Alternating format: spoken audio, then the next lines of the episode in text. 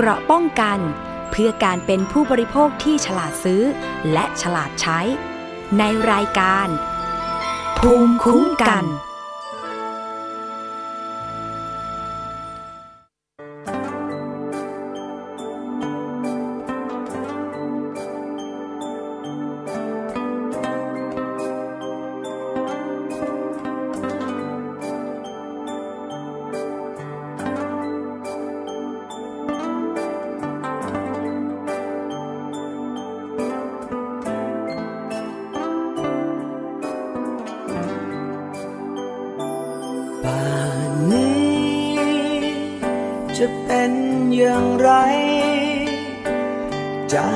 ไกล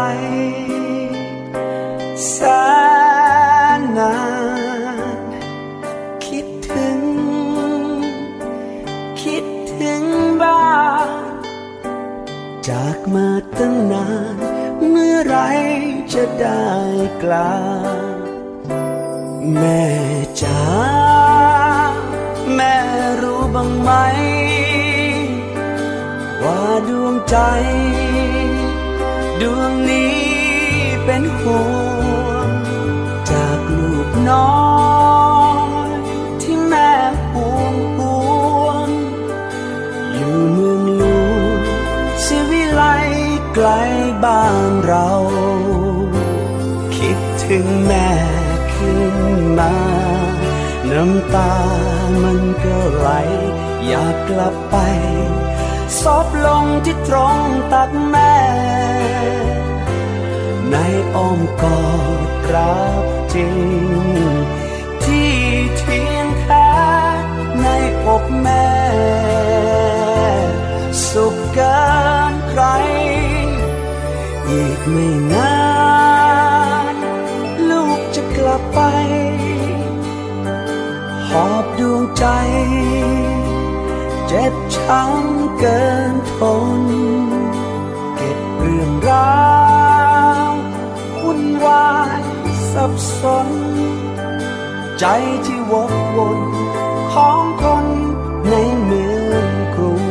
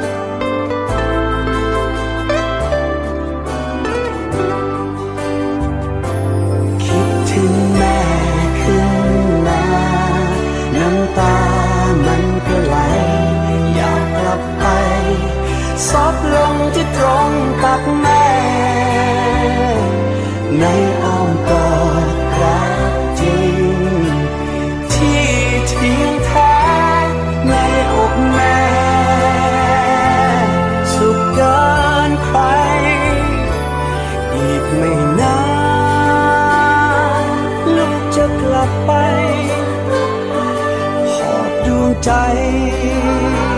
เจ็บช้ำเกินทนเก็บเรื่องราววุ่นวายสับสนกับบางคนที่ใจไม่แน่นอนลืมเรื่องบางคนให้ซบลงที่ตรงตักแม่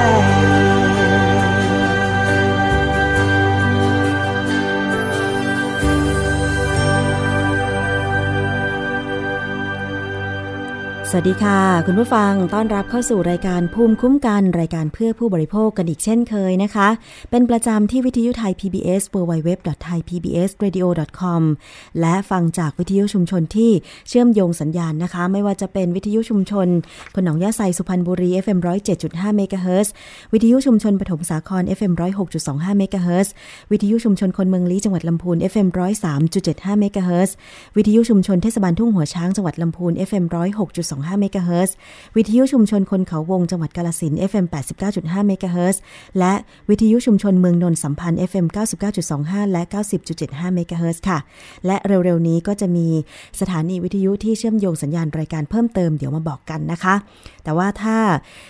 ท่านผู้ฟังนะคะมีเครือข่ายวิทยุชุมชนที่อยากจะแนะนำรายการภูมิคุ้มกันหรือรายการอื่นๆของไทย พี บี เอส Radio เนี่ยไปออกอากาศในพื้นที่ก็ยินดีนะคะเรามีการเชื่อมโยงสัญญาณฟรีไม่มีค่าใช้จ่ายค่ะก็อยากจะให้ข้อมูลข่าวสารตรงนี้เนี่ยนะคะไปถึงพี่น้องประชาชนโดยทั่วถึงกันนะคะยังไงติดต่อทีมงานของเรามาได้ Facebook ของเราค่ะ เฟซบุ๊ก ดอท คอม สแลช ไทย พี บี เอส เรดิโอ แฟน นะคะสามารถที่จะเข้าไปกดไลค์เป็นเพื่อนกันได้ค่ะ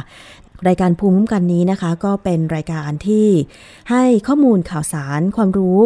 แก่ผู้บริโภคซึ่งก็คือเราทุกคนนั่นเองนะคะเพราะว่าเราตั้งแต่เกิดจนตายแล้วค่ะต้องกินต้องหาต้องซื้อต้องใช้นะคะแล้วก็ไม่ว่าจะเป็นสถานการณ์ไหนเนี่ยนะคะสินค้าชิ้นเล็กสินค้าชิ้นใหญ่หรือการใช้บริการสถานบริการต่างๆอันนี้ก็ถือว่าเป็นผู้บริโภคทั้งนั้นเลยก็มาติดตามข้อมูลข่าวสารตรงนี้ได้หรือว่าถ้ามีประเด็นปัญหาอะไรแนะนำที่รายการภูมิคุ้มกันกดไลค์ที่ เฟซบุ๊ก ดอท คอม สแลช ไทย พี บี เอส เรดิโอ แฟน แล้วก็ส่งข้อมูลถึงรายการภูมิคุ้มกันก็ได้นะคะวันนี้มีหลากหลายเรื่องราวค่ะเอาเป็นว่าเรื่องแรกเรามาติดตามเกี่ยวกับความเสียหายหลังพื้นหลังน้ำลดก็แล้วกันนะคะเพราะว่าจากสถานการณ์ตอนนี้จริงๆแล้วเนี่ยน้ำก็ยังไม่ลดนะคะเพราะว่าหลายพื้นที่ค่ะยังต้องเฝ้าระวังกันอยู่มีรายงานสถานการณ์น้ำและการช่วยเหลือบริเวณลุ่มน้ำก่ำนะคะโดยสำนักงานชลประทานที่เจ็ดค่ะมีการติดตั้งนะคะเครื่องผลักดันน้ำท้ายประตูระบายน้ำบ้านหนองบึงจำนวนสองเครื่องแล้วก็ที่สะพานบ้านด่านม่วงคำนะคะเหนือประตูระบายน้ำบ้านหนองบึงเดิมติดตั้งสี่เครื่องตอนนี้เพิ่มอีกสี่เครื่องเป็นแปดเครื่องนะคะรวมถึงประตูระบายน้ำบ้านนาขามก็มีการติดตั้งเครื่องผลักดันน้ำท้ายประตูระบายน้ำจำนวนสี่เครื่องค่ะรวมถึงประตูระบายน้ำธรณิตนฤมิตก็มีการติดตั้งเครื่องผลักดันน้ำแปดเครื่องด้วยกันนะคะอันนี้ก็จะสามารถผลักดันน้ำเพื่อลดการท่วมขังได้เร็วขึ้นตอนนี้ติดตั้งไปรวมยี่สิบสองเครื่องแล้วนะคะส่วนประตูระบายน้ำสุรสวดีค่ะระดับน้ำในหนองหานเมื่อเจ็ดนาฬิกาวันนี้นะคะระดับน้ำก็อยู่ที่บวก หนึ่งร้อยห้าสิบเจ็ดจุดห้าห้า เมตรนะคะสูงกว่าระดับเก็บกักที่ ศูนย์จุดห้าห้า เมตรนะคะระดับน้ำลดลงเจ็ดเซนติเมตรจากเมื่อวานนี้นะคะอันนี้ก็รายงานเผื่อท่านไหนที่มีเพื่อนหรือว่าญาติพี่น้องอยู่แถวจังหวัดสกลนครเพราะว่าตอนนี้ถึงแม้ว่าบางพื้นที่จะน้ำลดแล้วแต่บางพื้นที่ยังท่วมขังกันอยู่นะคะแล้วก็ภาวนาอยู่ในใจแล้วก็ส่งข้อมูลให้หน่วยงานที่เกี่ยวข้องเนี่ยไปเร่งระบายน้ำออกจากพื้นที่กันนะคะมาสำรวจความเสียหายพื้นที่การเกษตรกันค่ะว่าหลังจากน้ำลดแล้วเนี่ยมีพื้นที่การเกษตรพื้นที่ไหนบ้างที่ได้รับความเสียหายนะคะตอนนี้สำรวจได้แล้วกว่าสามสิบห้าจังหวัดนะคะมีเกษตรกรเดือดร้อนกว่า ห้าแสน รายพืชผลทางการเกษตรเสียหายค่ะไม่ว่าจะเป็นข้าวยางพาราแล้วก็พืชชนิดอื่นนะคะซึ่งพลเอกฉัตรชัยสาริกัญญะรัฐมนตรีว่าการกระทรวงเกษตรและสหกรณ์นะคะได้ระบุว่าในการประชุมคณะรัฐมนตรีในวันพรุ่งนี้คือแปดสิงหาคมสองพันห้าร้อยหกสิบค่ะกระทรวงเกษตรและสหกรณ์จะเสนอขอใช้งบกลางปีสองพันห้าร้อยหกสิบวงเงิน หนึ่งพันห้าร้อย ถึง สองพัน ล้านบาทเพื่อจ่ายเยียวยาช่วยเหลือเกษตรกรรายละไม่เกิน สามพัน บาทนะคะโดยให้ธนาคารเพื่อการเกษตรและสหกรณ์การเกษตรโอนเงินให้เกษตรกรโดยใช้หลักเกณฑ์เดียวกับการช่วยเหลือเกษตรกรในภาคใต้เมื่อครั้งที่ถูกน้ำท่วมเมื่อช่วงปลายปีที่แล้วนะคะนอกจากนี้ค่ะจะเสนอครม.อนุมัติมาตรการช่วยเหลือเกษตรกรตามสิทธิ์ทั้งเกษตรกรที่ปลูกพืชเลี้ยงสัตว์และประมงโดยงบประมาณตามระเบียบของกระทรวงการคลังที่มีไว้อยู่แล้วช่วยเหลือเกษตรกรที่ปลูกข้าวครัวเรือนละ หนึ่งพันหนึ่งร้อยสิบสาม บาทถึง สามหมื่นสามพันสามร้อยเก้าสิบ บาทนะคะพืชไร่ค่ะ หนึ่งพันหนึ่งร้อยสี่สิบแปด บาทถึง สามหมื่นสี่พันสี่ร้อยสี่สิบ บาทไม้ผลและยางพารานะคะ หนึ่งพันหกร้อยเก้าสิบ บาทถึง ห้าหมื่นเจ็ดร้อย บาทแต่การใช้งบประมาณส่วนนี้ต้องประเมินแล้วว่ามีความเสียหายสิ้นเชิงทั้งหมดนะคะส่วนชาวสวนยางนายธีรัตน์สุขสะอาดผู้ว่าการ การยางแห่งประเทศไทยนะคะหรือกยท.บอกว่าขณะนี้มีการตั้งโต๊ะลงทะเบียนเกษตรกรชาวสวนยางที่ได้รับผลกระทบจากปัญหาน้ำท่วมที่สกลนครแล้วนะคะโดยที่สกลนครเนี่ยมีพื้นที่การปลูกยาง สามแสน ไร่ผลกระทบมากที่สุดที่อำเภอสว่างแดนดินค่ะเบื้องต้นใช้เงินกองทุนพัฒนายางพาราช่วยเหลือเกษตรกรครัวเรือนละ สามพัน บาทแต่ต้องสำรวจความเสียหายในช่วงน้ำลดอีกครั้งนะคะถ้าหากยังมีผลกระทบรุนแรงก็สามารถของงบสนับสนุนจากรัฐบาลเพิ่มเติมได้ค่ะแต่เชื่อว่าไม่กระทบจนยางยืนต้นตายเพราะว่าส่วนใหญ่เป็นต้นยางอายุเกินเจ็ดปีแล้วทนน้ำได้นานถึงสามสิบวันนะคะส่วนที่จังหวัดบึงกาฬค่ะมีการสรุปความเสียหายที่เกิดขึ้นกับเกษตรกรแล้วก็เตรียมเยียวยาผู้ประสบภัยน้ำท่วมภายในสามสิบวันตามแผนการปฏิบัติงานช่วยเหลือเกษตรกรผู้ประสบอุทกภัยปีสองพันห้าร้อยหกสิบเร่งด่วนตามนโยบายของรัฐบาลแล้วนะคะสรุปความเสียหายที่เกิดขึ้นกับสรุปความเสียหายที่เกิดขึ้นกับเกษตรกรจังหวัดบึงกาฬค่ะทั้งในนาข้าวสวนยางพาราแล้วก็สวนน้ำมันปาล์มพืชผลทางการเกษตรอื่นมีความเสียหายสามอำเภอก็คืออำเภอเซกาอำเภอพรเจริญและก็อำเภอโซ่พิสัยนะคะเมื่อสามสิบกรกฎาคมที่ผ่านมามีการสำรวจค่ะมีครัวเรือนประสบภัยแล้ว ห้าพัน ครัวเรือนนาข้าวถูกน้ำท่วม สี่หมื่น กว่าไร่นะคะแล้วก็คาดว่าเสียหาย สองหมื่นแปดพัน กว่าไร่สวนยางพารา สามพันห้าสิบ ไร่คาดว่าเสียหายหกร้อยไร่นะคะสวนปาล์มมีทั้งหมดห้าร้อยห้าสิบไร่คาดว่าเสียหายหนึ่งร้อยไร่ค่ะตอนนี้ก็เตรียมการช่วยเหลือนะคะในการเยียวยาตามนโยบายของรัฐบาลแล้วค่ะถ้ามีความคืบหน้าในจังหวัดอื่นๆเกี่ยวกับความเสียหายทางพื้นที่การเกษตรนะคะโดยเฉพาะเรื่องของนาข้าวเนี่ยก็จะนำมารายงานคุณผู้ฟังกันต่อไปก็แล้วกันนะคะเพราะว่ามันไม่ได้มีความเสียหายเฉพาะแก่เกษตรกรเท่านั้นนะคะมันหมายถึงว่าเมื่อพืชผลทางการเกษตรเสียหายเนี่ยแน่นอนว่าในอนาคตข้าวที่จะออกสู่ตลาดก็จะน้อยลงนะคะเกษตรกรบางท่านเนี่ยก็ปลูกข้าวไว้กินเองเมื่อเสียหายทั้งหมดเนี่ยก็อาจจะต้องต้องซื้อข้าวกินนะคะก็คือไม่มีข้าวที่จะเอาไว้กินอีกแล้วจะมาปลูกใหม่ตอนนี้ไม่แน่ใจว่าจะทันการกับฤดูฝนนี้หรือเปล่าใช่ไหมคะมันหมายถึงอาหารในอนาคตของเราด้วยอันนี้ก็ต้องมาวางแผนกันว่าเมื่อพืชผลทางการเกษตรของเราเสียหายเราจะทำอย่างไรให้มีอาหารที่เพียงพอในอนาคตต่อไปนะคะนอกจากตัวเกษตรกรเองที่อาจจะขาดทุนแล้วก็ต้องหาทุนมาปลูกใหม่นั่นหมายถึงอาหารข้าวแล้วก็รายได้ในอนาคตของตัวเกษตรกรด้วยรวมถึงผู้บริโภคทุกคนด้วยนะคะจากที่อาจจะวางแผนไว้ว่าปีนี้ทั้งปีเราจะมีข้าวอยู่กี่ตันกี่เกวียนอะไรอย่างเงี้ยนะคะกลับกลายเป็นว่าเมื่อน้ำท่วมเสียหายก็ขาดข้าวในส่วนนี้ไปนะคะคิดว่าทางภาครัฐก็ต้องหามาตรการในการช่วยเหลือค่ะนอกจากชดเชยพื้นที่การเกษตรที่ถูกน้ำท่วมแล้วได้รับความเสียหายไม่ว่าจะเป็นบางส่วนหรือทั้งหมดก็ตามนะคะดิฉันเห็นภาพข่าวที่ผู้สื่อข่าวของไทย พี บี เอส รายงานแล้วก็น่าเห็นใจทุกคนเลยทีเดียวนะคะบ้านเรือนก็เสียหายข้าวของเครื่องใช้ที่ประกอบกิจการก็เสียหายนะคะโดยเฉพาะอย่างเช่นที่ตัวเมืองหลายๆตัวเมืองบางทีน้ำมาเร็วเนี่ยนะคะเห็นทั้งเครื่องมือทำมาหากินนะรถไถนาบ้างหรือว่าเครื่องใช้ไฟฟ้าบ้างนะคะที่เสียหายรวมถึงโรงเรียนต่างๆที่บางโรงเรียนตอนนี้ค่ะยังมีการขอรับบริจาคอุปกรณ์การเรียนการสอนนะคะไม่ว่าจะเป็นหนังสืออุปกรณ์การเรียนอย่างเช่นคอมพิวเตอร์แบบนี้เป็นต้นนะคะถ้าหน่วยงานไหนหรือใครพอจะมีกำลังทรัพย์ตรงนี้ก็ติดต่อบริจาคกันได้นะคะซึ่งไทย พี บี เอส เองโดยรายการสถานีประชาชนที่ผ่านมาก็มีการเปิดศูนย์รับบริจาคข้าวของเครื่องใช้เพื่อส่งต่อให้พี่น้องที่ประสบอุทกภัยแล้วก็มีการลำเลียงไปช่วยเหลือกันหลายรอบแล้วเหมือนกันรวมถึงวิศวกรรมสถานแห่งประเทศไทยในพระบรมราชูปถัมภ์ที่เปิดศูนย์รับบริจาคแล้วก็นำสิ่งของไปให้กับผู้ประสบภัยน้ำท่วมในหลายจังหวัดนะคะโดยเมื่อวันที่ ห้าถึงหก สิงหาคม สองพันห้าร้อยหกสิบ ที่ผ่านมาก็ได้มีวิศวกรอาสาหลายๆท่านนะคะลงพื้นที่ให้คำปรึกษา เกี่ยวกับปัญหาเรื่องบ้านร้าวบ้านซุดนะคะบ้านที่ได้รับผลกระทบจากน้ำท่วมนะคะโดยเฉพาะอาจารย์ธเนศ วีรศิริค่ะนายกสมาคมวิศวกรรมสถานแห่งประเทศไทยในพระบรมราชูปถัมภ์ก็ได้ลงพื้นที่นะคะโดยเฉพาะบริเวณริมตลิ่งน้ำซ้อที่เสียหายกันไปนะคะแล้วก็มีบ้านบางหลังเนี่ยโดนน้ำซ้อจน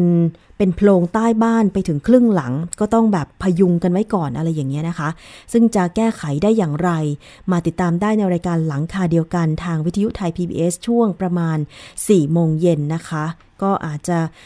มีการพูดคุยถึงวิธีการช่วยเหลือพี่น้องที่โดนน้ำท่วมจะแก้ไขปัญหาเรื่องบ้านเรือนอย่างไรด้วยนะคะแล้วก็นอกจากพื้นที่การเกษตรแล้วค่ะมีความเป็นห่วงกันอีกเรื่องนึงนั่นก็คือโรคที่มากับน้ำท่วมนะคะโดยเฉพาะโรคฉี่หนูคุณผู้ฟังเคยได้ยินกันใช่ไหมคะมันจะปรากฏอาการภายหลังน้ำลดนี่แหละเพราะว่าพอน้ำลดปุ๊บหรือว่าในช่วงน้ำท่วมเนี่ยบางคนก็ต้องลุยน้ำเพราะว่ามันหลีกเลี่ยงไปทางไหนไม่ได้ใช่ไหมแช่อยู่ในน้ำนานนอกจากจะเสี่ยงกับการเป็นโรคผิวหนังที่มีอาการอย่างเช่นเชื้อรานะคะหรือว่าฮ่องกงฟู้ดเนี่ยนะคะก็ยังมีความเสี่ยงเรื่องของโรคฉี่หนูที่อาจจะมากับน้ำด้วยนะคะซึ่งเรื่องนี้อธิบดีกรมควบคุมโรคค่ะได้แจ้งเตือนประชาชนที่อาศัยในพื้นที่เสี่ยงรวมทั้งพื้นที่ใกล้เคียงกับน้ำท่วมเนี่ยให้ระวังโรคฉี่หนูด้วยค่ะซึ่งพบว่าปัจจุบันเกินกว่าครึ่งหนึ่งของคนอีสานจะป่วยเป็นโรคนี้มากที่สุดนะคะกรมควบคุมโรคค่ะเฝ้าระวังสถานการณ์โรค Leptospirosisหรือโรคฉี่หนูในประเทศไทยนะคะตั้งแต่วันที่หนึ่งมกราคมถึงยี่สิบเก้ากรกฎาคมสองพันห้าร้อยหกสิบค่ะเพราะว่ามีผู้ป่วยแล้ว หนึ่งพันสามร้อยหกสิบสองคนเสียชีวิตแล้วด้วยยี่สิบเก้าคนนะคะโดยพบว่าครึ่งนึงเนี่ยอยู่ในภาคตะวันออกเฉียงเหนือมีผู้ป่วยหกร้อยเจ็ดสิบสี่คนเสียชีวิตแล้วสิบคนพบมากที่สุดในห้าจังหวัดแรกในประเทศไทยก็คือจังหวัดศรีสะเกษนครราชสีมามหาสารคามกาฬสินธุ์และอุบลราชธานีค่ะนายแพทย์เจษฎาโชคดำรงสุขอธิบดีกรมควบคุมโรคระบุว่าคาดว่าจะพบผู้ป่วยโรคฉี่หนูเพิ่มขึ้นเนื่องจากในช่วงฤดูฝนสามารถพบได้ทุกพื้นที่นะคะโดยรอบที่หนูอาศัยอยู่อาจจะทำให้ผู้ป่วยเสียชีวิตในเวลาไม่กี่วันหลังจากเริ่มป่วยหากไม่ได้รับการรักษาอย่างทันท่วงทีนะคะซึ่งผู้ป่วยส่วนใหญ่เนี่ยจะมีอาการก็คือมีอาการไข้ปวดเมื่อยกล้ามเนื้อบางคนมีอาการปวดหัวตาแดงนะคะแต่จะมีบางส่วนที่อาการรุนแรงในกลุ่มนี้อาจจะมีอาการไตวายปัสสาวะไม่ออกตับวายตัวเหลืองตาเหลืองแล้วก็มีอาการไอไอเป็นเลือดนะคะแล้วช็อกไม่รู้ตัวสำหรับประชาชนที่มีข้อสงสัยเกี่ยวกับเรื่องของโรคฉี่หนูว่าเอ๊ะตัวเองมีความเสี่ยงไหมหรือตัวเองเอ่อเป็นโรคฉี่หนูหรือเปล่านะคะในขั้นต้นสามารถสอบถามไปได้ที่สายด่วนกรมควบคุมโรคค่ะหมายเลขโทรศัพท์นะคะหนึ่งสี่สองสองค่ะหนึ่งสี่สองสองโทรศัพท์สายด่วนของกรมควบคุมโรคนะคะแต่ว่าถ้ามันมีอาการน่าสงสัยหรือว่าเกรงว่าตัวเองจะป่วยเป็นโรคฉี่หนูนะคะโดยเฉพาะท่านที่มีบาดแผลตามเท้าตามหน้าแข้งแล้วก็ไปลุยน้ำเนี่ยเขาบอกว่าเชื้อฉี่หนูมันอาจจะเข้าตามแผลที่เราไปลุยน้ำได้นะคะต้องติดต่อสถานที่พยาบาลใกล้บ้านของคุณที่สุดนะคะก็คือโรงพยาบาลประจำตำบล น, นะคะโรงพยาบาลในอำเภอของคุณก็ได้ซึ่งคาดว่าในช่วงน้ำท่วมแบบนี้เนี่ยก็จะมีเจ้าหน้าที่สาธารณสุข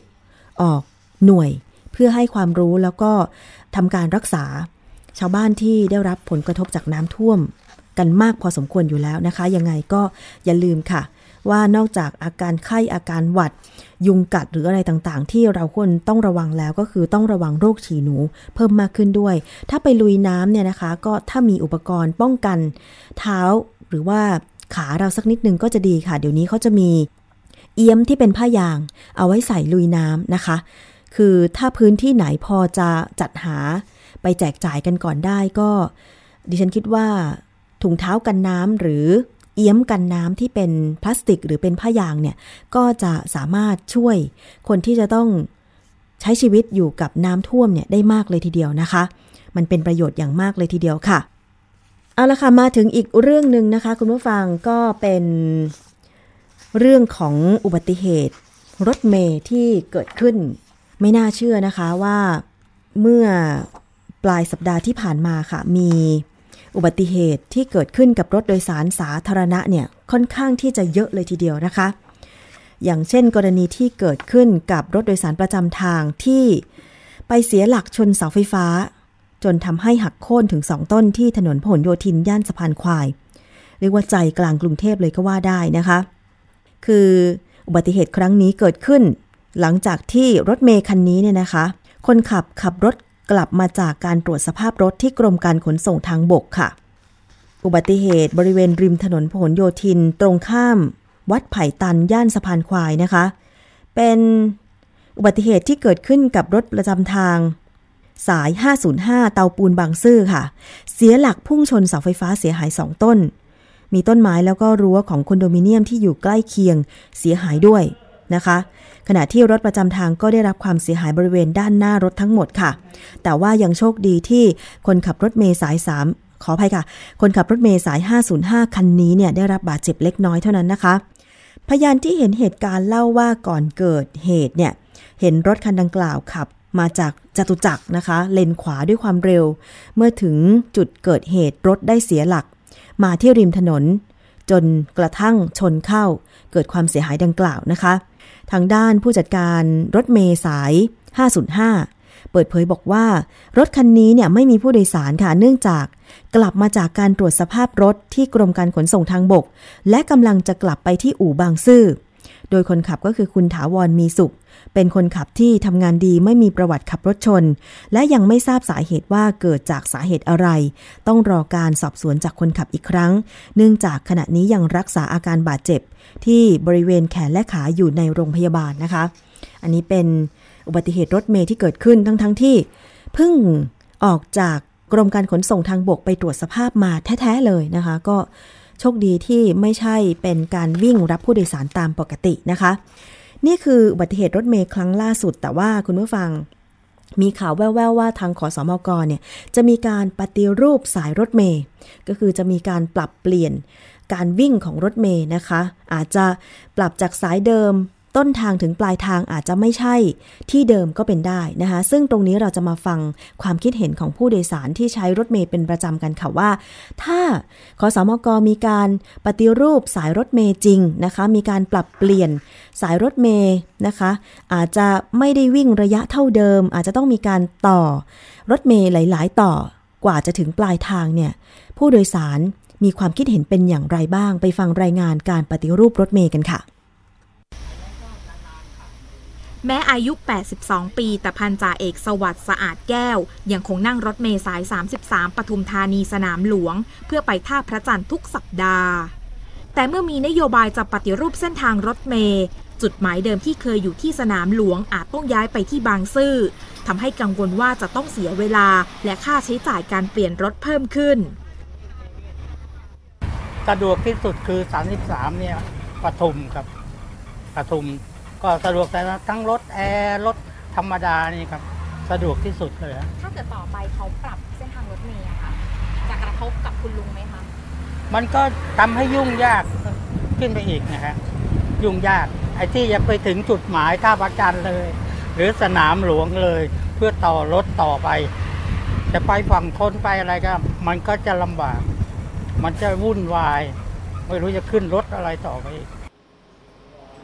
แนวคิดปฏิรูปเส้นทางรถเมล์เกิดขึ้นจากหลายสาเหตุทั้งจากสภาพรถที่สุดโทรมจำนวนรถที่ไม่เพียงพอจนเกิดความล่าช้าเส้นทางซับซ้อนกลายเป็นปัญหาต่อเนื่องไปถึงการจราจรติดขัดปัญหาการขาดทุนรวมทั้งการให้บริการการปฏิรูปครั้งนี้ทำให้กรมการขนส่งทางบกต้องเป็นเจ้าภาพดูแลทั้งหมดทั้งการกำกับขสมกและรถร่วมให้บริการขสมกก็เป็นผู้ประกอบการรายหนึ่งเหมือนกันที่มีความสนับสนุนอย่างดีจากภาครัฐนะครับต้นทุนในแง่ของการให้บริการเนี่ยจริงๆแล้วสามารถบริหารได้ง่ายกว่าภาคเอกชนด้วยซ้ำเพราะมีเงินสนับสนุนของภาครัฐก็ต้องปรับปรุงประสิทธิภาพในการให้บริการของตัวเองนะครับอัตราเงินเดือนของพนักงานต่างๆเอกชนก็สามารถบริหารได้เท่าไหร่กับคุณภาพในอนาคตนะครับประสิทธิภาพในการซ่อมบำรุงรถนะครับในการบริหารจัดการภายในนะครับเพราะก่อนหน้านี้ขสมกเนี่ยพูดง่ายๆคืออยู่เหนือรถร่วมเอกชนเมื่อปฏิรูปแล้วบางเส้นทางระยะทางอาจเพิ่มขึ้นหรือถูกตัดให้สั้นลง รถเมล์ที่วิ่งทั่วกรุงเทพและปริมณฑลกว่าสองร้อยเส้นทางจะถูกปรับเป็นสองร้อยหกสิบเก้าเส้นทางเพื่อเชื่อมต่อกับรถไฟฟ้าหลายเส้นทางที่จะครบทั้งสิบสายภายในปีสองพันห้าร้อยหกสิบห้าไม่เพียงปรับเปลี่ยนเส้นทางแต่ยังเปลี่ยนชื่อเส้นทางใหม่เป็นสี่โซนใช้สีแทนแต่ละพื้นที่มีตัวอักษรย่อภาษาอังกฤษตามด้วยหมายเลขรถการปรับปรุงระบบหมายเลขรถเพื่อลดการซ้ำซ้อนกันของเลขรถในช่วงการเปลี่ยนถ่ายเส้นทางจากระบบเก่าไปเป็นระบบใหม่อีกสองสัปดาห์กรมการขนส่งทางบกจะนำร่องเส้นทางรถเมล์เริ่มทดลองเดินรถเมล์เส้นทางใหม่สี่เส้นทางก่อนจากนั้นจะประเมินผลกระทบหนึ่งเดือนและให้คสช.ใช้มาตราสี่สิบสี่ประกาศยกเลิกสัมปทานของรถร่วมขสมก.ทั้งหมดผู้ประกอบการต้องลงทุนใหม่นะต้องมีการปรับเปลี่ยนปรับปรุงรถให้ใหม่ถึงจะเข้าโครงการปฏิรูปได้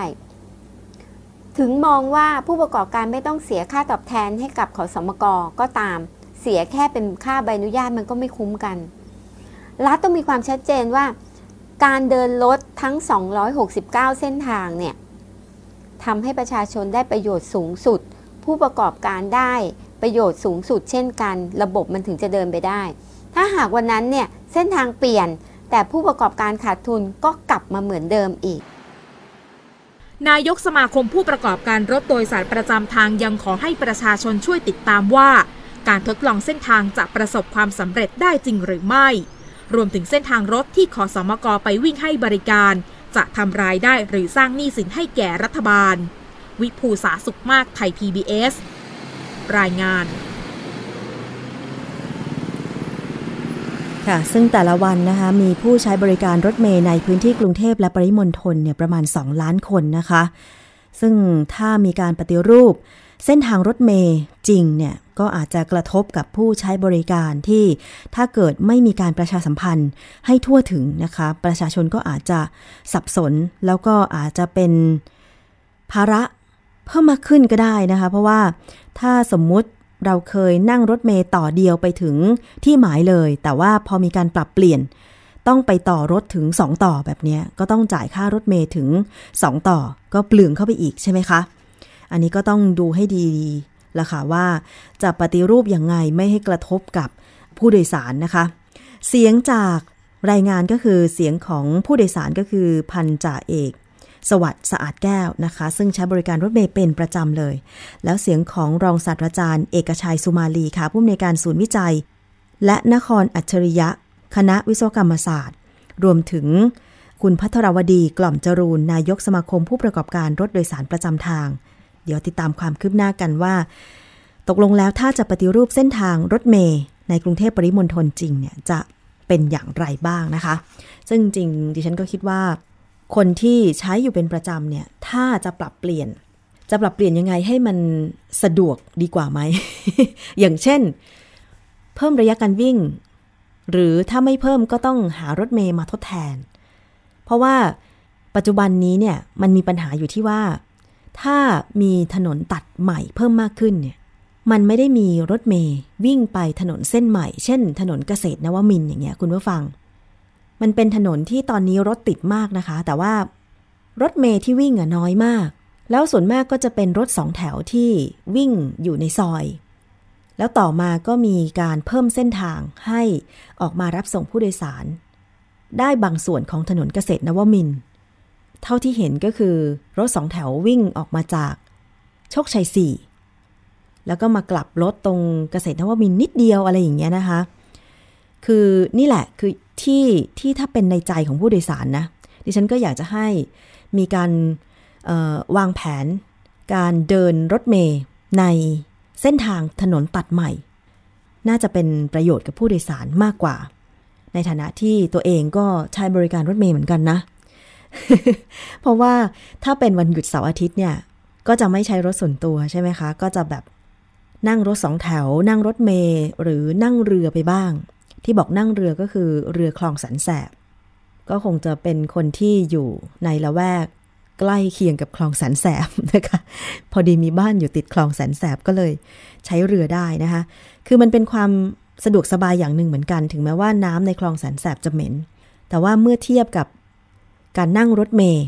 อย่างเช่นสมมุติจากรามคำแหงไปประตูน้ำอย่างเงี้ยค่ะ ส่วนมากนะคะถ้าเราไม่ได้ลงระหว่างทางอะไรอย่างเงี้ยคนก็จะหันไปใช้เรือคลองแสนแสบกันมากกว่าเพราะว่ามันเทียบระยะเวลากันได้เลยนั่งเรือเนี่ยประมาณครึ่งชั่วโมงถึงแต่ถ้านั่งรถเนี่ยชั่วโมงครึ่ง ครึ่งชั่วโมงกับชั่วโมงครึ่งนี่คิดเอาก็แล้วกันมันประหยัดเวลาได้เป็นชั่วโมงเลยนะคะเพราะฉะนั้นคนก็เลยหันไปใช้เรือกันถ้าอยู่แถวบางกะปินะฮะรามคำแหงแล้วก็เพื่อจะไปทำงานแถวกลางเมืองอย่างประตูน้ำวิ่งต่อไปยังสะพานผ่านฟ้าอะไรอย่างเงี้ยทางเรือมันก็สะดวกสบายดีเหมือนกันนะคะเอาละค่ะช่วงนี้เราพักฟังเพลงกันครู่หนึ่งเดี๋ยวช่วงหน้ายังมีเรื่องอื่นๆให้ติดตามกันอีกนะคะ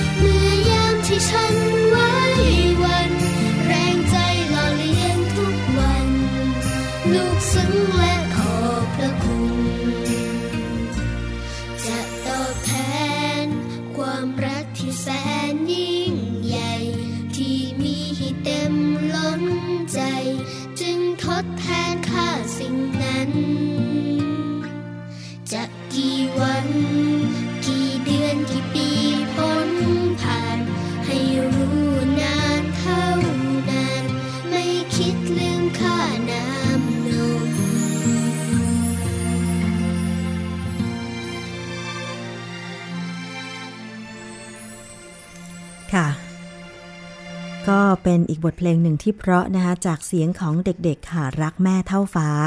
จริงๆแล้วรักแม่ทุกวันน่ะนะคะแต่ในช่วงเดือนสิงหาคมแบบนี้เนี่ยเป็นช่วงเดือนของวันแม่ก็เลยอยากจะหยิบยกเพลงเกี่ยวกับแม่ๆเหล่านี้เนี่ยนะคะมาฝากคุณผู้ฟังกันแต่เชื่อว่าหลายคนตอนนี้ก็เตรียมตัวกลับบ้านไปหาคุณแม่กันแล้วนะคะเอาละค่ะมาถึงเรื่องที่จะพูดคุยกันต่อกับรายการภูมิคุ้มกันนะคะเรื่องของการขนส่งอีกสักนิดนึงก็แล้วกันนะคะปัญหาเกี่ยวกับคนขับรถโดยสารสาธารณะเนี่ย มีออกมาเป็นข่าวกันอย่างต่อเนื่องทีนี้ปัญหาส่วนหนึ่งก็มาจากตัวคนขับรถโดยสารสาธารณะนั้นจริงๆแล้วมีส่วนดีเยอะแต่ส่วนไม่ดีก็มีเหมือนกันอย่างเช่นอาจจะอารมณ์ร้อนบ้างทะเลาะกับผู้โดยสารบ้างอย่างเหตุการณ์ที่เกิดขึ้นที่ปรากฏอยู่ในโซเชียลมีเดียก็คือว่ามีผู้โดยสารไปใช้บริการรถตู้สายหนึ่งพอขึ้นรถไปร้อนจึงหยิบพัดที่ตัวเองพกไปด้วยเนี่ยมาพัดเหตุการณ์เกิดขึ้นเมื่อวันที่สี่สิงหาคมเวลาประมาณสิบเอ็ดนาฬิกานะคะคนที่โพสต์ใน Facebook บอกว่าไปใช้บริการรถตู้จากป้ายท่าอิฐไปลงที่รถไฟฟ้าใต้ดินจตุจักรคือใช้บริการทุกวันเลยโดยส่วนตัวก็จะเป็นคนมีพัดแล้วก็ยาดมพกติดตัวอยู่เสมอเพราะถ้าเกิดเวลาร้อนอบอ้าวจะเป็นคนที่หายใจไม่สะดวกแต่วันที่เกิดเหตุก็ร้อนอบอ้าวพอเธอขึ้นรถตู้ได้เธอก็หยิบพัดมาพัดนะคะคนขับรถตู้เห็นดังนั้นก็เลยถามขึ้นว่าแอร์ข้างหลังไม่เย็นเหรออะไรประมาณนี้นะคะผมนั่งหลังเนี่ยแดดส่องเต็มๆอะไรประมาณนี้นะคะผู้โดยสารท่านนี้ก็เลยบอกว่ามีลมเย็นออกมานิดหน่อยจะเปิดพัดลมช่วยคนขับรถตู้บอกว่ายืนรอเป็นชั่วโมงขึ้นรถมาจะให้เย็นเลยหรือไงอะไรประมาณนี้นะคะผู้โดยสารคนนี้ก็บอกว่าฉันไม่ได้ตะโกนให้คุณปรับแอร์คุณจะมาเดือดร้อนอะไรฉันใช้พัดมันก็เรื่องของฉันสิทธิ์ของผู้โดยสารมันไปเกี่ยวอะไรกับคุณนะคะคนขับรถตู้คันนั้นบอกว่านี่มันรถผมแอร์ไม่เย็นมันก็รถผม คุณก็ลงไปเสียสิจะขึ้นรถผมมาทำไม ผู้โดยสารหญิงท่านนี้ก็เลยบอกว่างั้นจอดป้ายหน้าค่ะพอลงไปปุ๊บก็หยิบมือถือมาถ่ายคลิปไว้คนขับรถตู้คันนี้ก็ยังด่าผู้โดยสารคนนี้อีกนะคะคือมีผู้โดยสารคนอื่นบนรถตู้ด้วยที่ถ่ายไว้ก็ส่งคลิปให้ผู้โดยสารท่านนี้โพสต์ลงใน Facebook นะคะคือมันเหมือนเป็นเรื่องตลกเนาะคุณผู้ฟังแต่ถ้าเราเป็นผู้หญิงที่เป็นผู้โดยสารคนนั้นเนี่ยเราอาจจะไม่ตลกคือเราก็ไม่ได้เดือดร้อนว่าขอให้เขาปรับแอร์เร่งแอร์หรือเปิดพัดลมในรถแต่ว่าคนที่ยืนรอรถอยู่ข้างนอกนานๆเนี่ยค่ะดิฉันเข้าใจอารมณ์เลยว่ามันร้อนพอขึ้นรถตู้ไปถึงแม้ว่าเขาจะเปิดแอร์อยู่แล้วแต่ว่าเราปรับอุณหภูมิในตัวเองไม่ทันไงเราก็เลยต้องปรับอุณหภูมิด้วยการใช้พัดส่วนตัวของเราพัดซึ่งคนขับรถตู้คันนี้เนี่ยเห็นบอกว่าทางอู่รถได้ลงโทษด้วยการไม่ให้มาขับรถสามวัน แต่ขนส่งก็บอกว่ามีการปรับในข้อหาเกี่ยวกับการให้บริการกับผู้โดยสารการใช้วาจากับผู้โดยสารไม่ดีก็มีการปรับไปแล้วด้วยนะคะอันนี้จะเห็นได้ว่านอกจากฝีมือการขับรถของคนขับรถโดยสารสาธารณะจะต้องดีแล้วเนี่ยต้องมีอารมณ์ที่ดีด้วยจากกรณีนี้นี่เห็นว่าแบบมันไม่ใช่เหตุเลยที่คนขับรถตู้จะมาทะเลาะกับผู้โดยสารเพียงแค่เขาหยิบพัดออกมาจากกระเป๋าแล้วก็พัดตัวเองอันนี้อาจจะอีโก้ไปนิดนึงนะว่ารถผมแอร์ก็เปิดคุณมาร้อนอะไรกลัวว่าผู้โดยสารคนอื่นจะมองด้วยสายตาไม่ดีหรือเปล่าว่ารถแอร์ร้อนจริงๆแล้วมันไม่เกี่ยวนะคะคือถ้านั่งไปสักพักอาจจะปรับอุณหภูมิตัวเองได้ก็อาจจะเย็นขึ้นมาได้อะไรประมาณนี้นะคะอืมมันไม่ใช่เรื่องเลยจริงๆนะคะ พัดก็ไม่ได้เป็นพัดของคนขับซะหน่อยนะคะเพราะฉะนั้นค่ะทางด้านตำรวจนครบาลจึงได้มีโครงการอบรมผู้ขับขี่รถสาธารณะประเภทรถแท็กซี่แท็กซี่นี่ก็มีข่าวคราวว่ามีปัญหาการขับรถหลายๆอย่างแต่อันนี้ไม่ได้เหมารวมทุกคันนะแท็กซี่บางคันบางคนขับดีดีดิฉันเคยเจอหลายคันเหมือนกันที่ขับดีแอร์รถก็เย็นเย็น แต่ว่าเพื่อป้องกันไม่ให้เกิดปัญหาแม้จะเล็กน้อยก็ตามเกิดขึ้นระหว่างผู้โดยสารกับคนขับรถแท็กซี่อีกนะคะทางผู้บัญชาการตำรวจนครบาลมีโครงการอบรมผู้ขับขี่รถแท็กซี่และมอบบัตรประจำตัวพร้อมสติกเกอร์ติดหน้ารถตามโครงการแท็กซี่ปลอดภัยอุ่นใจประชาชนค่ะโดยมีกลุ่มผู้ขับขี่รถแท็กซี่กว่าร้อยคนในเขตพื้นที่ตำรวจนครบาลสองเข้าร่วมรับฟังการอบรมการขับขี่ปลอดภัยให้ความรู้ด้านกฎหมายจราจรและการให้บริการผู้โดยสารจากวิทยากรและผู้บัญชาการตำรวจนครบาลตามโครงการแท็กซี่ปลอดภัยอุ่นใจประชาชนนะคะพลตำรวจโทสานิทมหัตถาวร ผู้บัญชาการตำรวจนครบาลเปิดเผยว่าโครงการนี้นะคะจัดขึ้นเพื่อสร้างเครือข่ายป้องกันภัยอาชญากรรมเพราะคนขับรถแท็กซี่มักจะเป็นผู้แจ้งเหตุได้อย่างดีรวมทั้งให้คนขับรถแท็กซี่ที่เข้ารับการอบรมได้รู้ถึงวิธีการให้บริการนักท่องเที่ยวทั้งคนไทยและต่างชาติอย่างเท่าเทียมกันนอกจากนั้นก็ยังได้มอบบัตรประจำตัวและสติกเกอร์ติดหน้ารถเพื่อเป็นเครื่องหมายแสดงว่าผู้ที่ใช้บริการรถแท็กซี่ที่ผ่านการอบรมแล้วจะปลอดภัยและได้รับการบริการอย่างดีอ่ะต่อไปขึ้นแท็กซี่ก็ลองสังเกตดูว่าหน้ารถคันนั้นมีสติกเกอร์จากโครงการแท็กซี่ปลอดภัยอุ่นใจประชาชนของตำรวจนครบาลหรือเปล่านะคะจริงๆอันนี้ก็อยากจะให้อบรมพี่ๆแท็กซี่ทุกคันเลยนะคะเพื่อคนโดยสารจะได้ปลอดภัยต้องคัดกรองคนขับแท็กซี่ด้วยค่ะว่าต้องเป็นคนที่ไม่ใช่มีประวัติอาชญากรรมหรือจะต้องเป็นคนที่มีหลักแหล่งสามารถตามตัวได้เมื่อเกิดเหตุอะไรอย่างเงี้ยเพราะว่าที่ผ่านมาเวลาเกิดเหตุคนขับแท็กซี่ประทุษร้ายผู้โดยสารหรือให้บริการไม่ดีกับผู้โดยสารที่ไรเนี่ยพอถึงขั้นกับการสอบสวนเนี่ยนะคะก็มักจะเจอว่าประวัติของคนขับแท็กซี่คันนั้นเนี่ยนะคะว่าประวัติไม่ดีอะไรอย่างเงี้ยก็อยากจะให้กรมการขนส่งทางบกเจ้าของอู่แท็กซี่เนี่ยคัดกรองประวัติในเบื้องต้นแล้วก็ทางตำรวจเนี่ยคอยอบรมกำชับอยู่สม่ำเสมอด้วยนะคะยังมีบางคันอยู่ที่บางทีนะคะแท็กซี่ยังขับคล่อมเลนกันอยู่เหมือนประมาณว่าฉันจะไปทางไหนดีซ้ายดีขวาดีอะไรอย่างเงี้ยมีเหมือนกันที่เคยเจออันนี้ก็อยากจะให้มีการปรับเปลี่ยนพฤติกรรมการขับรถเพราะว่าแท็กซี่ตอนนี้เนี่ยมีเป็นแสนๆคันนะคะถ้าแท็กซี่ปลอดภัยเนี่ยเชื่อแน่ว่าคนก็ไม่อยากขับรถหรอกเวลารถติดๆใช่ไหมคะก็หันไปใช้บริการรถแท็กซี่ดีกว่าหลังจากที่เมื่อปลายสัปดาห์ที่แล้วทางกรมการขนส่งทางบกก็มีการเปิดตัวโครงการแท็กซี่โอเคและแท็กซี่ วี ไอ พี ซึ่งสหกรณ์แท็กซี่แล้วก็ผู้ประกอบการเอกชน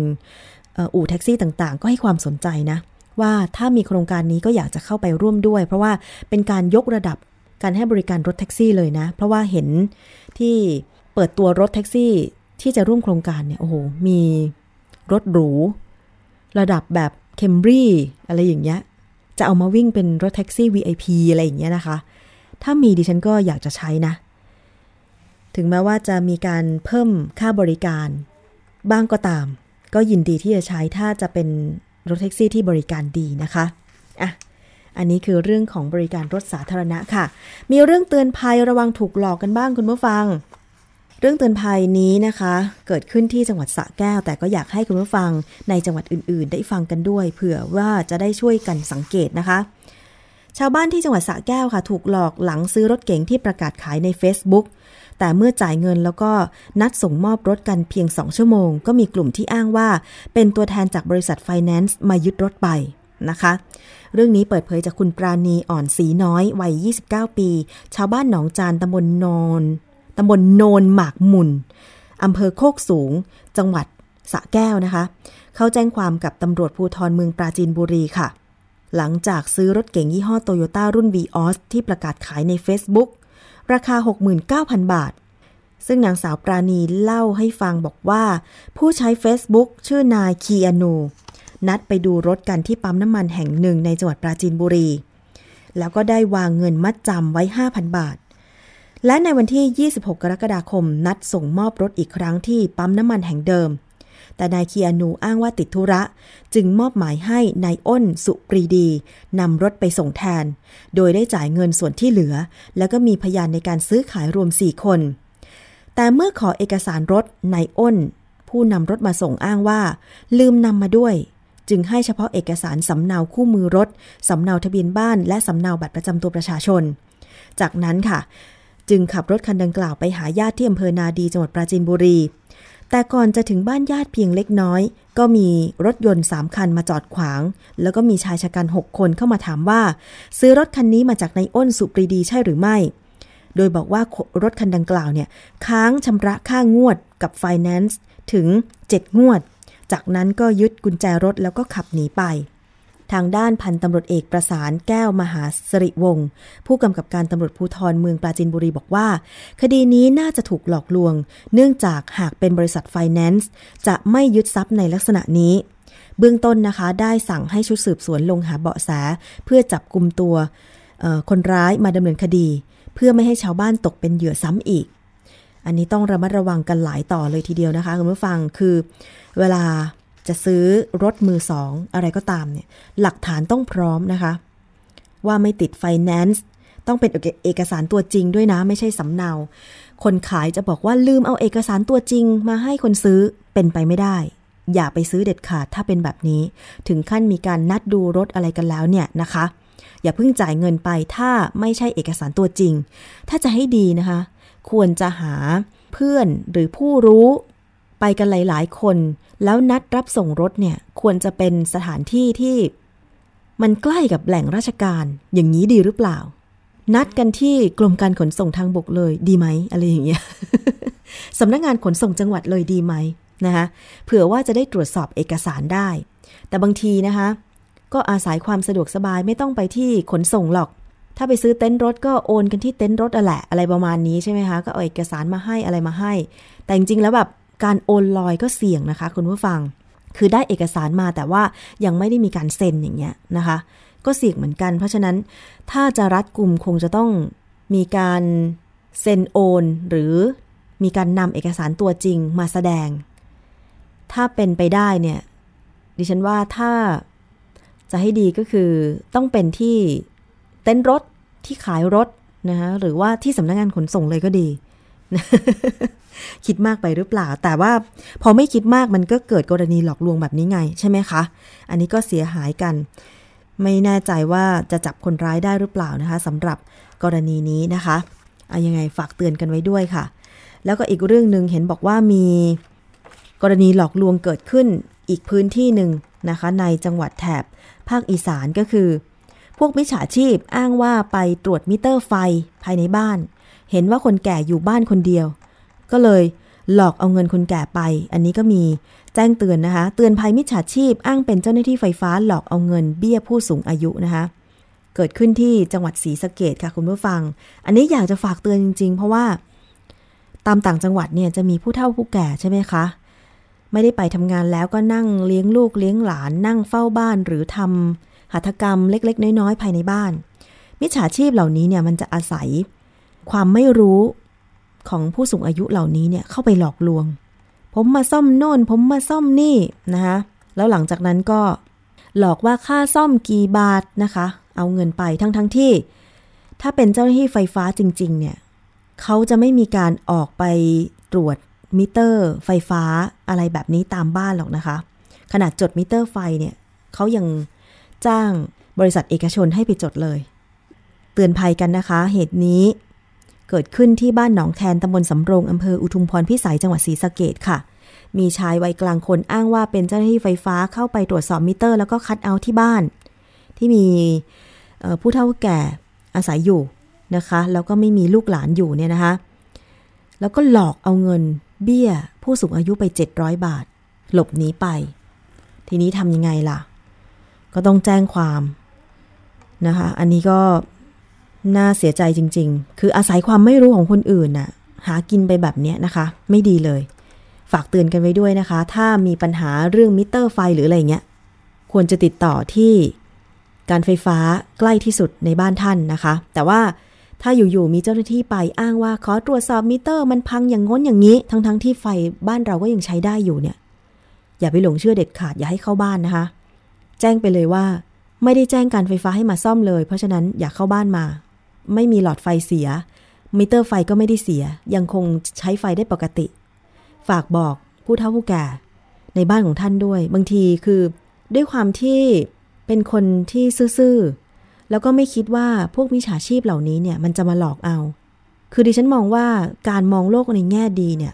บางทีมันก็เป็นภัยแต่ก็ต้องไปโทษเอากับคนที่ไปหลอกลวงแหละเพราะเขาเหล่านั้นน่ะอกุศลใช่ไหมคะไปหากินกับความไม่รู้ของคนเนี่ยนะคะไปหลอกลวงเขามันไม่ดีเลยนะคะฝากเตือนกันไว้ด้วยค่ะเอาละค่ะมาถึงช่วงท้ายของรายการภูมิคุ้มกันวันนี้หลากหลายเรื่องราวพูดคุยกันนะคะติดตามรับฟังกันได้ ดับเบิลยู ดับเบิลยู ดับเบิลยู ดอท ไทย พี บี เอส เรดิโอ ดอท คอม ทั้งฟังสดและดาวน์โหลดไปฟังย้อนหลังรวมถึงแอปพลิเคชันค่ะ Thai พี บี เอส Radio ดาวน์โหลดไปติดตั้งที่มือถือของคุณได้นะคะกลับมาเจอกันใหม่ในครั้งต่อไปกับรายการภูมิคุ้มกันวันนี้ดิฉันชนาธิไพพงศ์ต้องลาไปก่อนด้วยเพลงนี้นะคะสวัสดีค่ะ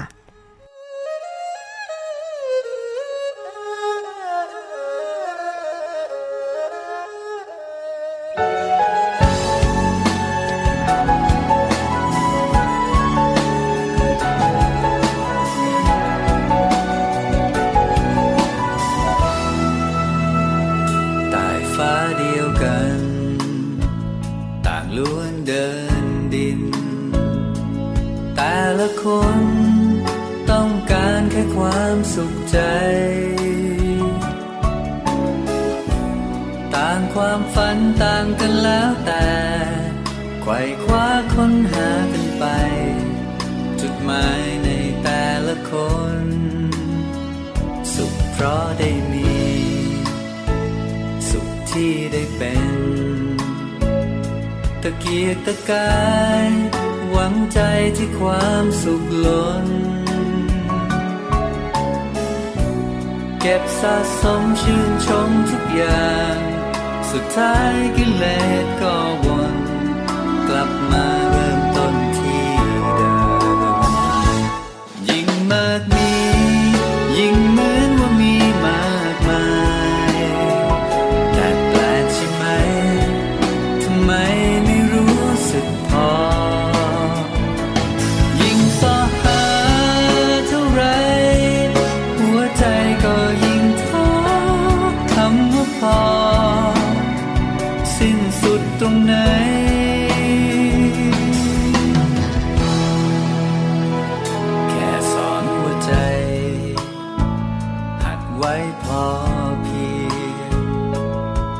ปันคนข้างเคียงด้วยความห่วงใยกตัญญูตอบแทนทุกสิ่งสุขแท้เกราะป้องกันเพื่อการเป็นผู้บริโภคที่ฉลาดซื้อและฉลาดใช้ในรายการภูมิคุ้มกัน